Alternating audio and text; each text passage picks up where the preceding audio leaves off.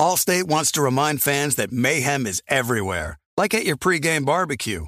While you prep your meats, that grease trap you forgot to empty is prepping to smoke your porch, garage, and the car inside. And without the right home and auto insurance coverage, the cost to repair this could eat up your savings. So bundle home and auto with Allstate to save and get protected from mayhem like this. Bundled savings vary and are not available in every state. Coverage is subject to policy terms and conditions. Did you know some travel credit cards offer 10 times points on your spending? Don't miss out on big rewards for your next trip. NerdWallet lets you compare smart travel credit cards side by side, curated by an expert team of finance nerds. What could future you do with better travel rewards? A free flight? A room upgrade? Don't wait to make smart financial decisions. Compare and find smarter credit cards, savings accounts, and more today at nerdwallet.com. Reminder, credit is subject to lender approval and terms apply. NerdWallet. Finance smarter. The volume. The Three and Out podcast with me, John Middlekauff, is presented by FanDuel Sportsbook. There's no better place to make every moment more than with FanDuel. America's number one sportsbook, very easy to use, safe and secure. You get your winnings fast. I cannot recommend it enough.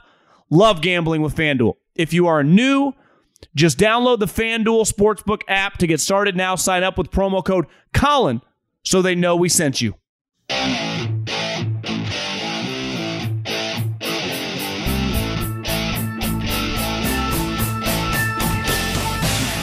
What is going on, everybody? John Middlekauff, Three and Out podcast. A little something we like to call the Sunday mailbag. At John Middlekauff is the Instagram. Fire in those DMs and get your questions answered here on the show. We didn't do one last week because of Thanksgiving, little thing we call Turkey Day. Obviously, was on Thursday, but you know, the holiday times, you got to spend some time with your family. We have other people working on this show beside myself. And uh, and yeah, we uh, and part of it is I, I don't think the, the listening changes a little bit during the holiday. So obviously Thanksgiving, and I would imagine the Christmas weekend because Christmas Eve's on Saturday, Christmas is on Sunday. So there will also probably be uh, a little bit of a change in the podcast schedule. But other than that, we fire out content at John Middlekauff Instagram. Fire in those DMs. I got college football on in the back. The Georgia game's going on right now. They're killing LSU, and I got my dogs on. They just picked off Boise State, up 7 3 and driving. Jake Haener. Let's go, dogs. Uh, before we dive into the Middlekauff mailbag, and if you listen on Colin's feed, make sure you subscribe to the Three and Out podcast. I greatly appreciate everyone that listens. Uh, you, you make this all possible. But I wanted to start with Friday night, and we saw Utah beat the living crap out of USC. And I'm not going to hold this roster against Lincoln Riley because he inherited a lot, even with the transfer portal, and he's done remarkable things. And I'm not going to say that he should fire his defensive coordinator, even though based on Oklahoma and based on this year at USC, we can say all they want about the players. His defensive coaching has been very questionable. Alex Grinch. But what I will say about Lincoln Riley is his team, since he's been the head coach at Oklahoma in this one year at USC, have not been the toughest teams. And from a toughness standpoint, that runs on the West Coast through Kyle Whittingham. And last year, Mario Cristobal, who had five stars, four stars, eight stars, the most loaded roster out west, Kyle Whittingham didn't beat once, he beat twice. And he beat the living crap out of. This year, he's 2 0 against USC, who has the guy that will be the number one pick in the draft. And we'll get to Caleb Williams in a second because he painted something on his nails that I thought was pretty, I mean, it was clown activity. But Kyle, toughness always travels. And to me, for USC to take the step that they're ultimately going to want to take, because you know what's weird? Lincoln Riley flew by all expectations, had them 11 and 1, and had them within one game of going to the college football playoffs. But that was not a college football playoff team. That was a team with an elite quarterback and a couple sweet wide receivers. But other than that, a lot of holes. And their defense is fucking a joke. And you saw last night, like they got pushed around because their culture, and ultimately, I like Lincoln Riley. I'm a believer in him more than, let's say, Ryan Day. But like Ryan Day, there's a softness to his operation. You saw it at Oklahoma, you saw it this year with USC, and there's nothing soft about Utah. I, I, tweeted last night, like, you could hit Utah players with a bat and they'd get back up. Cam Rising got destroyed on that one hit, pop right back up. There's a toughness to the ethos of that program, and it starts with their head coach. Why? Because their head coach is a tough guy. You can't fake being tough or not. Like me, I walk into a bar, I'm not a tough guy. Right? There, there are certain guys that are just tough guys. You, you, you don't fake that as a leader, as uh, as a football coach. And I've said this over and over. Most of us in society, being physically tough, it doesn't matter. I don't have to beat anyone up. In football, you have to physically move people. You have to physically tackle people. And USC was incapable of doing that. And if Lincoln Riley is going to be one day mess with the Georgias, mess with the Alabamas, you know, beat Ohio State and, and Michigan, he's got to get tougher. Now, you can argue them and Ohio State are basically going to be the same thing. Can they get good enough on defense? When USC was humming under Pete Carroll, like they had Ray Maualuga, Brian Cushing, and Clay Matthews were their three linebackers. When they were winning championships with Leinart, their defense was stacked, first rounders every level. And I, I, just that that's my the unknown with Lincoln Riley. If he just recruits those players and gets those guys to come to USC, he'll have a chance to win national champ. But if he does not, because his team is never going to be the toughest team, they, they are not going to be Georgia. Like ultimately, Georgia is led by Kirby Smart, who played safety and was taught by Nick Saban defensively. Nick Saban, a defensive back guy. Jim Harbaugh, one of the rare former quarterbacks who views himself like an offensive lineman or a middle linebacker. He, he just dreams about toughness. He dreams about you know imposing his will on the opponent. Lincoln Riley, Ryan Day, you know, let's face it, dream about scoring 75 points, which works against a lot of teams. But when you face Utah, they're tougher than you. Their, their players don't have as many stars. Their players aren't going to get drafted as high. But you put them in the octagon, like they're going to beat you up. And you saw that last night. Like USC kind of got beat up. They got shoved around. On the flip side, TCU, who lost, and I, you know, I, I guess Alabama's going to dr- jump them. Maybe they won't. I was actually pretty impressed with TCU. Like I watched TCU play Kansas State, another team a lot like Utah, tough guys. Not a lot of five star, not a lot of four stars. They're just tougher than you. That's what they hang their hat on as a program. It's not sexy first round picks. It's not scoring 80 points. It's we are going to outthink and out tough you. And TCU went toe to toe, and their quarterback is clearly tough as nails. And as a buddy of mine in the league texted me a while back, like, don't get it, don't get it twisted with TCU. NFL quarterback, NFL running back. Had a buddy tell me last night that TCU probably is the number one wide receiver prospect, and they have a couple other wide receiver prospects that are NFL guys. Like that, that is a very talented team, and I, I saw a lot of toughness. Now, do they get in or not? My gut tells me Alabama, and my gut tells me it's Georgia, Bama, Michigan, Ohio State, round one TV you know, ratings galore. Now, you could argue TCU deserves it. I don't actually care. I'll be honest, I'm biased. Give me Ohio State, Michigan round one. Give me Georgia, Bama. And, let's face it, like the two big conferences with all the money will hoard all the money. That's just where we're at right now. Now, I do think this TCU team, when healthy, is a lot better than I thought. Are they as good as Alabama? I don't believe that. Now, you can go, well, they lost, they only lost one game. Alabama lost two. Yeah, let's just watch the teams play. I would take Alabama. So would Vegas if they played. They would be the heavy favorites. Uh, but toughness really matters. Watching Georgia right now shove around it, Georgia's tough. And USC just simply is not. USC is not going to the playoffs simply because they are not tough. And their defense is a joke. I mean, a joke. So to me, Lincoln Riley, this entire offseason, needs to figure out how do I get SEC transfers on defense, defensive linemen, linebackers, secondary guys, people that will tackle and hit other players. Because I'm never going to be worried about Lincoln Riley's ability to score points. That wasn't even an issue against Utah. It just their defense just wilted, and even the offense with Caleb Williams kind of banged up. And on Caleb Williams, really quick. He wrote fuck Utah on his nails. And I guess every week he writes like things on his on his nails, like paints his nails, which whatever, I, I don't care. But because he's so damn good, like I'm not even gonna judge him on that. But he wrote fuck Utah last night. Like someone on that staff needs to sit with with him after the game, like, bro, you can write whatever you want on your nails, but you can't write stuff like that. That that, that is one beneath you. And two, like, what are you doing? Why are you putting a target on your back? Like, like I said earlier, that is clown activity. That, that's pretty embarrassing. Now, he's the best player in the country when healthy to me by a wide margin. He'd be the number one overall pick in this draft. But to write fuck Utah on your nails, like you just you just don't do that. High school, pro, college, you don't write that stuff on your cleats, on your pants. Like, what are we doing? You're not playing the Sisters of the Poor here. You're playing a team that easily could have won the Rose Bowl last year and is the defending Pac 12 champions, and they beat you. Like they are better than you. I know you're Caleb Williams, the number one pick, but they they they pummeled him last night. They, they, they, really did over and over and over again. Now, ultimately, I don't even know if some of them knew that he had it written on, but by the end of the game, they did. And that's just that's an embarrassing look for the program, for the player, and the whole Lincoln Riley operation. Like, be better than that. God, I love college football. It really is just it really is the best. I love the NFL. I mean, I spend most of my time talking about the NFL but I just have a huge soft spot for uh, for college football. Allstate wants to remind fans that mayhem is everywhere, like at your pregame barbecue. While you prep your meats, that grease trap you forgot to empty is prepping to smoke your porch, garage, and the car inside. And without the right home and auto insurance coverage, the cost to repair this could eat up your savings. So bundle home and auto with Allstate to save and get protected from mayhem like this. Bundled savings variant are not available in every state. Coverage is subject to policy terms and conditions. Getting ready to take on spring? Make your first move with the reliable performance and power of STIHL battery tools.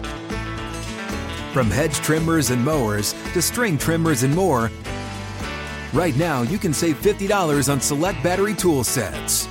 Real STIHL. Offer valid on select AK system sets through June 16, 2024. See participating retailer for details.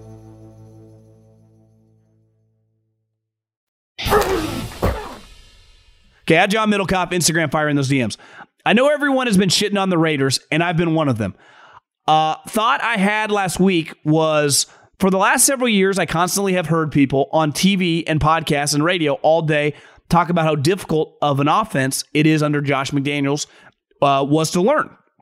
Seems like the Raiders have slowly been starting to look better as of late. Is there any thought into maybe it's just taken some time for everyone to be on the same page, learning one of the more difficult difficult offensive schemes in the league?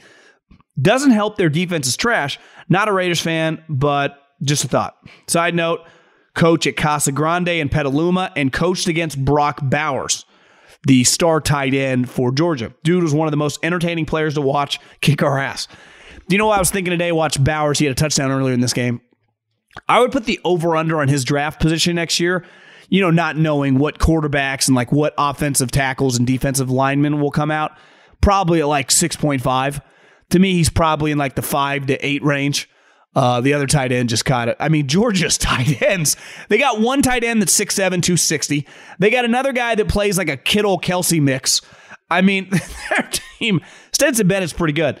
I would tend to agree a little bit anytime you have a new coach, there's a transitional period. But look at Brian Daboll. Brian Daboll is a Patriot guy who literally ran Josh McDaniels' offense when he was assistant coach.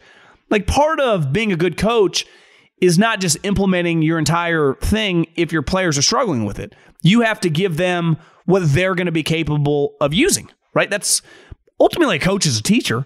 And the difference of like teaching you, like you, I guess you got to know by the test. Well, every week you got a test. And every week we find out what you know or what you don't know. So to me, Josh McDaniels, if he threw too much at him, and I'm not saying he did, but if that's the reason they lost some of their early games, that's on him. Like, because his goal was to beat the Cardinals early in the season. His goal was to win that Chiefs game.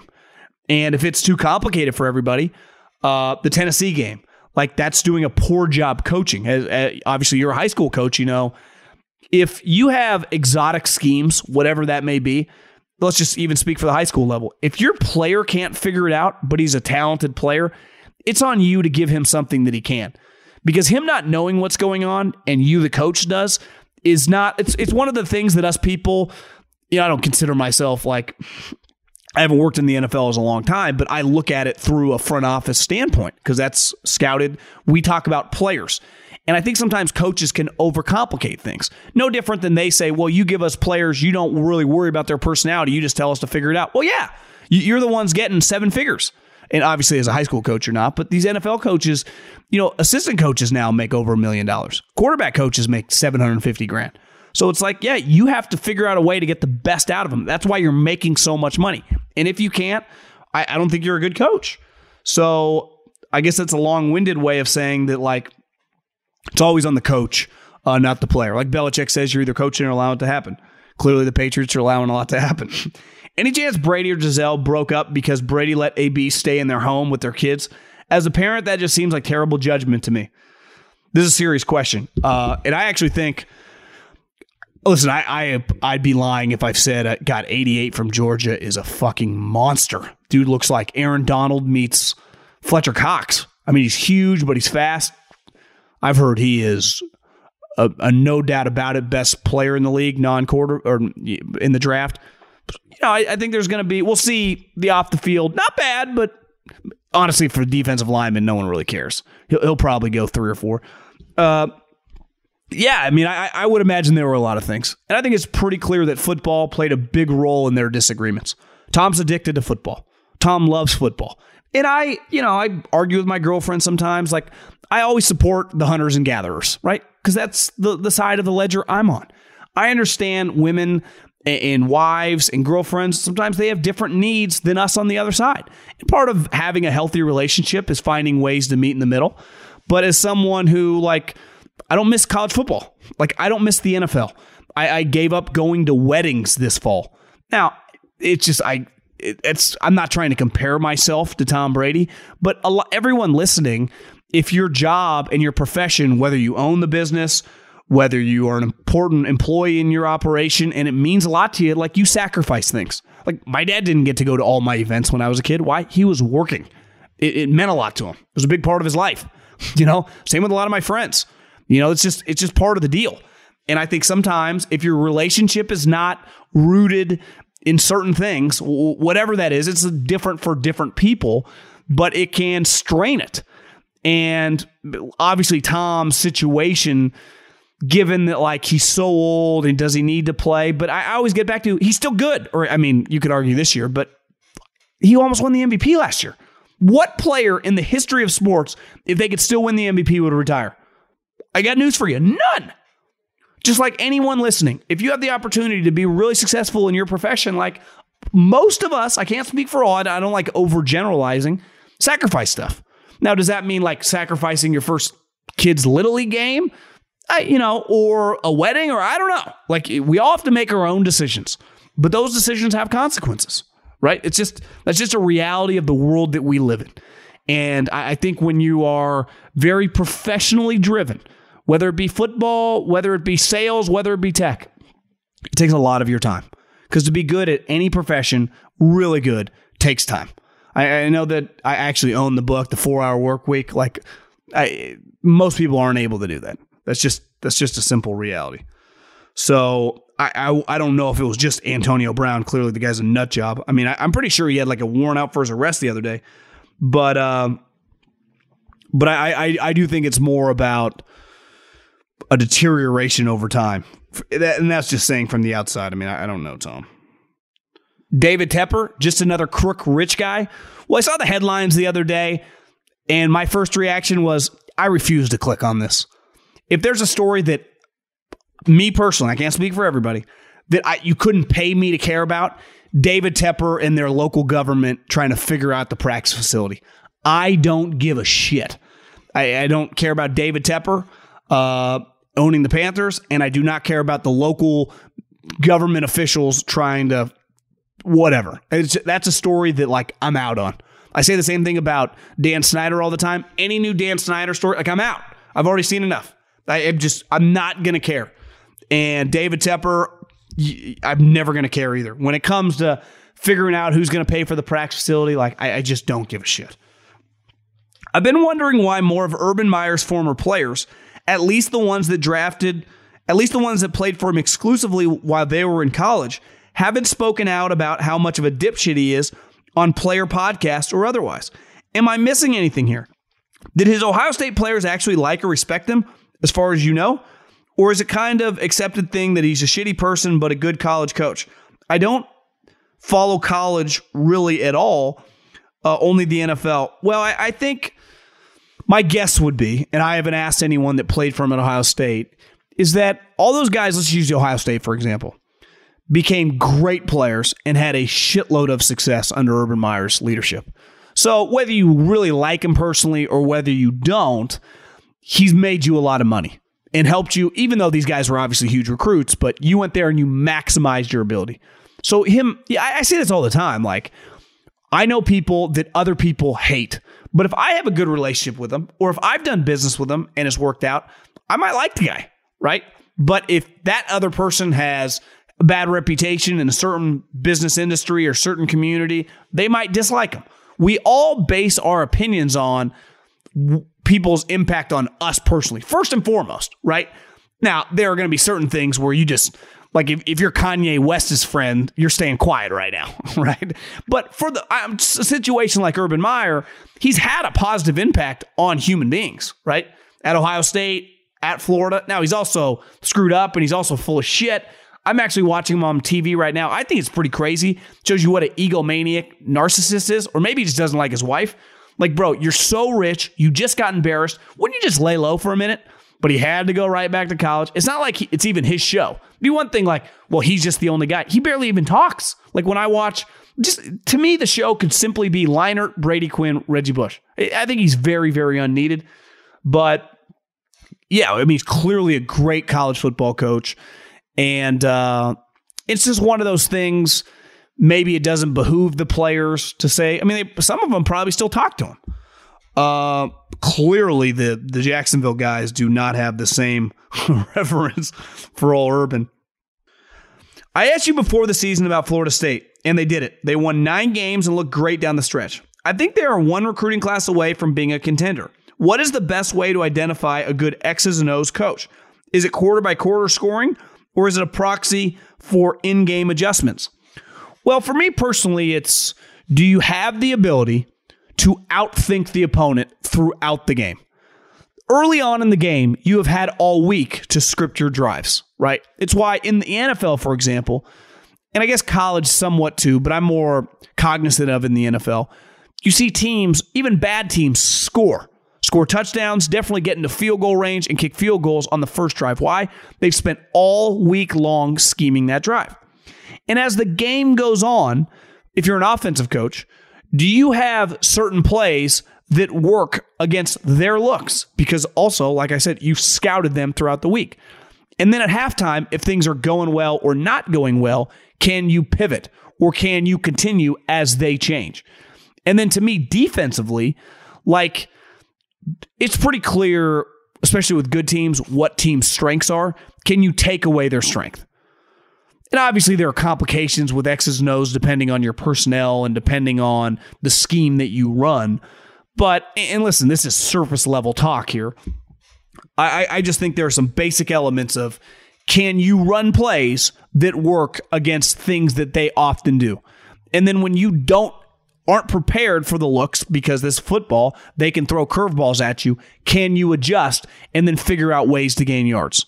Uh, I'm mainly speaking for offensive coaches, and clearly I'm pretty sure Norvell is one, right?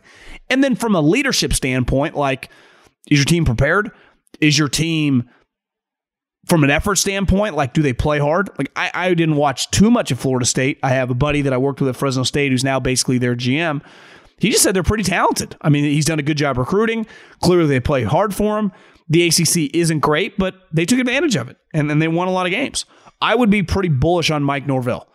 I know people that I, I, have met him one time a long time ago uh, when he was working at Arizona State, but people that I know that know him like him and, and think he's an impressive guy. Because I was thinking, I, I remember a Bobby April, who was special teams coach when I was with Philly and then he's a special teams coach for the Raiders, and I think he worked for Orgeron for a year. He coached the Atlanta Falcons back in the 90s. And I remember bullshitting with him one day because when I was a pro scout, I used to help with special teams. And he told, like, chart some stuff. And he told me that, uh, I remember picking his brain about Deion Sanders. And he's like, you know, the funny part about Deion Sanders is everyone sees him like talks a bunch and he, you know, back as a player dances around. And, you know, I think Michael Irvin falls under this a little bit too. Like he's a big screw around guy. He's like, Deion Sanders sat in the front row of my meetings every single year I coached him. He's like, Deion Sanders was one of the more impressive preparers I've ever seen as a football coach. And I think you see Deion Sanders now as a college coach having a lot of success. And a lot of outsiders just see this guy that, you know, big mouth, scream, obviously a great player, but, you know, dances. You just, you don't think like super buttoned up. No, Deion Sanders, do not let that fool you. Deion Sanders is locked and loaded. Deion Sanders was a guy that took practice very seriously. Deion Sanders was a guy that took the preparation very seriously. Deion Sanders was a guy that liked to be coached.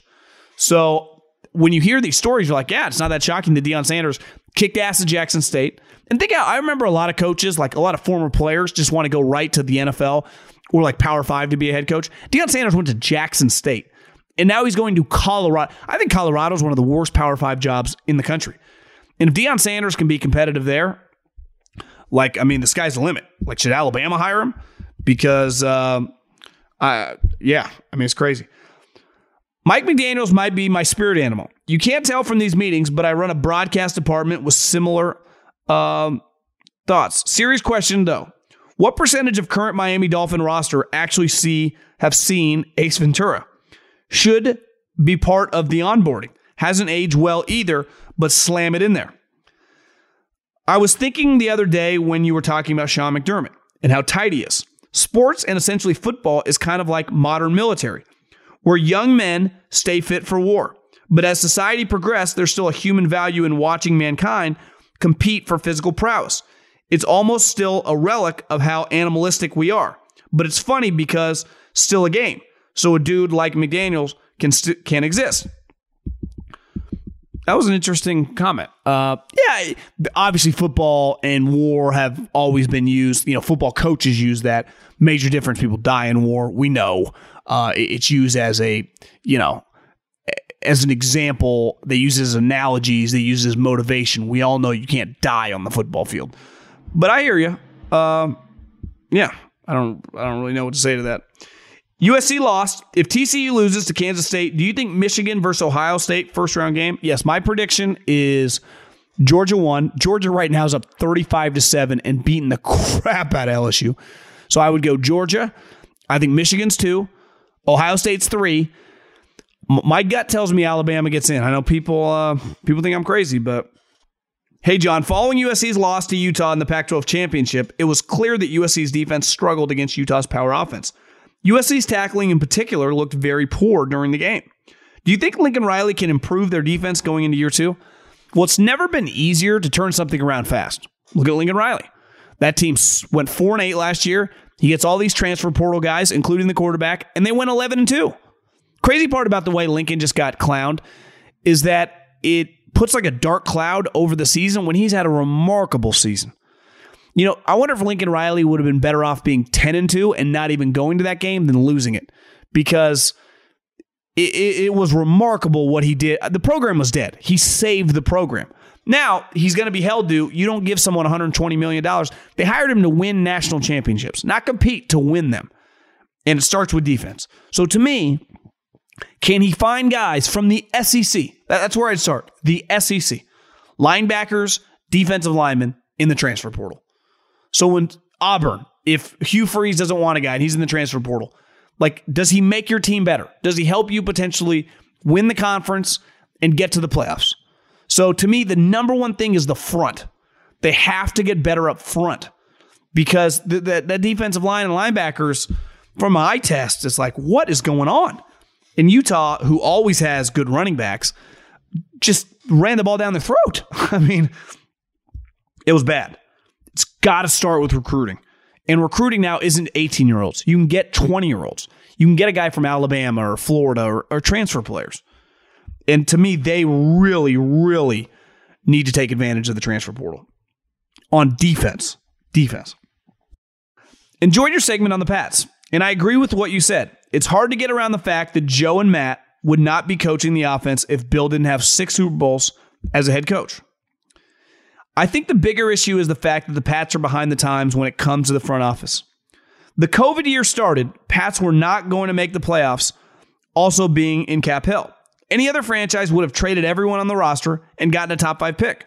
Bill decided to win as many games as he could, not thinking long term, especially given the fact the team had no chance. Accumulating draft capital is the name of the game. Even the Lions are doing that. After the COVID year, he decided to sign vets, expensive contracts, instead of trying to build through the draft. The Bengals don't have a good head coach, but are going to be competing for championships because they have the two best top picks in recent history. They're even picked a wide receiver at four, and it still worked. I think he was actually five, but I know what you mean. I my pushback is anytime Bill Belichick is your head coach, you're not going to punt on a season. And I actually think going seven and ten with Cam Newton, who couldn't complete a pass, is pretty remarkable accomplishment. uh, that's just not Bill's style. And the reason they stink right now, I mean, you could argue who, who would he have traded that season? Who would he have traded in 2020? McCourty? Uh, he had a bunch of guys sitting out. Who was his best player that year on offense? It was like rookie running backs. Like I, I don't know if they actually had like crazy tradable assets. So when you say they should have tanked and got a top five pick, I guess you just mean trade everyone and suck. I hear you, but I, I don't. I just, I don't think that's the guy's mindset. You know, and, and the difference with the Lions, like the Lions rarely ever make the playoffs. Like Bill made the playoffs last year. Do you know what the Lions would do? Everyone always gets mad at me to go ten and seven. And I actually bet a buddy dinner. I think the Lions have a ch- will go will make the playoffs next year. I think they will be very competitive next year. But that would be an outlier season from what they typically have. So I'm I, am i am betting hopefully just on the talent, which I easily could be wrong because their coach, who knows if he's any good. And if you gave Belichick next year's Lions team, right? Jameson Williams coming back this week with all the guys they have, and then a top five pick and another top 12 pick. Yeah, I would take, we would all pick the Lions to make the playoffs, even with Goff at quarterback. But it doesn't guarantee you anything. So Belichick went 10 and 7 last year, probably go 9 and 8 this year. I would he probably miss the playoffs this year. But I, I think he's just trying to compete. I mean, isn't that the point of sports? Compete. I know everyone wants to tank and suck. Suck for who? Like even Belichick with a shitty team is it'd be hard for him to get a top five pick. You gave him the Texans, like they're not getting the number one pick. Now they're not winning seven games, but they're probably drafting seventh or eighth, not one. He's just too good of a coach. He just has too many wrinkles. His defense is going to be too good. So I, I hear what you say, um, and I think it does have some validity, but I think you got to factor in Belichick. And when Belichick's your head coach, you know, your your your floor is going to be so much higher than crappy teams. Appreciate everyone hitting me up at John Middlekauff is the Instagram, at John Middlekauff is the Instagram. Fire in those DMs, subscribe, follow, share it with your friends. Check out the volume on YouTube, and uh, talk to everyone Monday. Peace.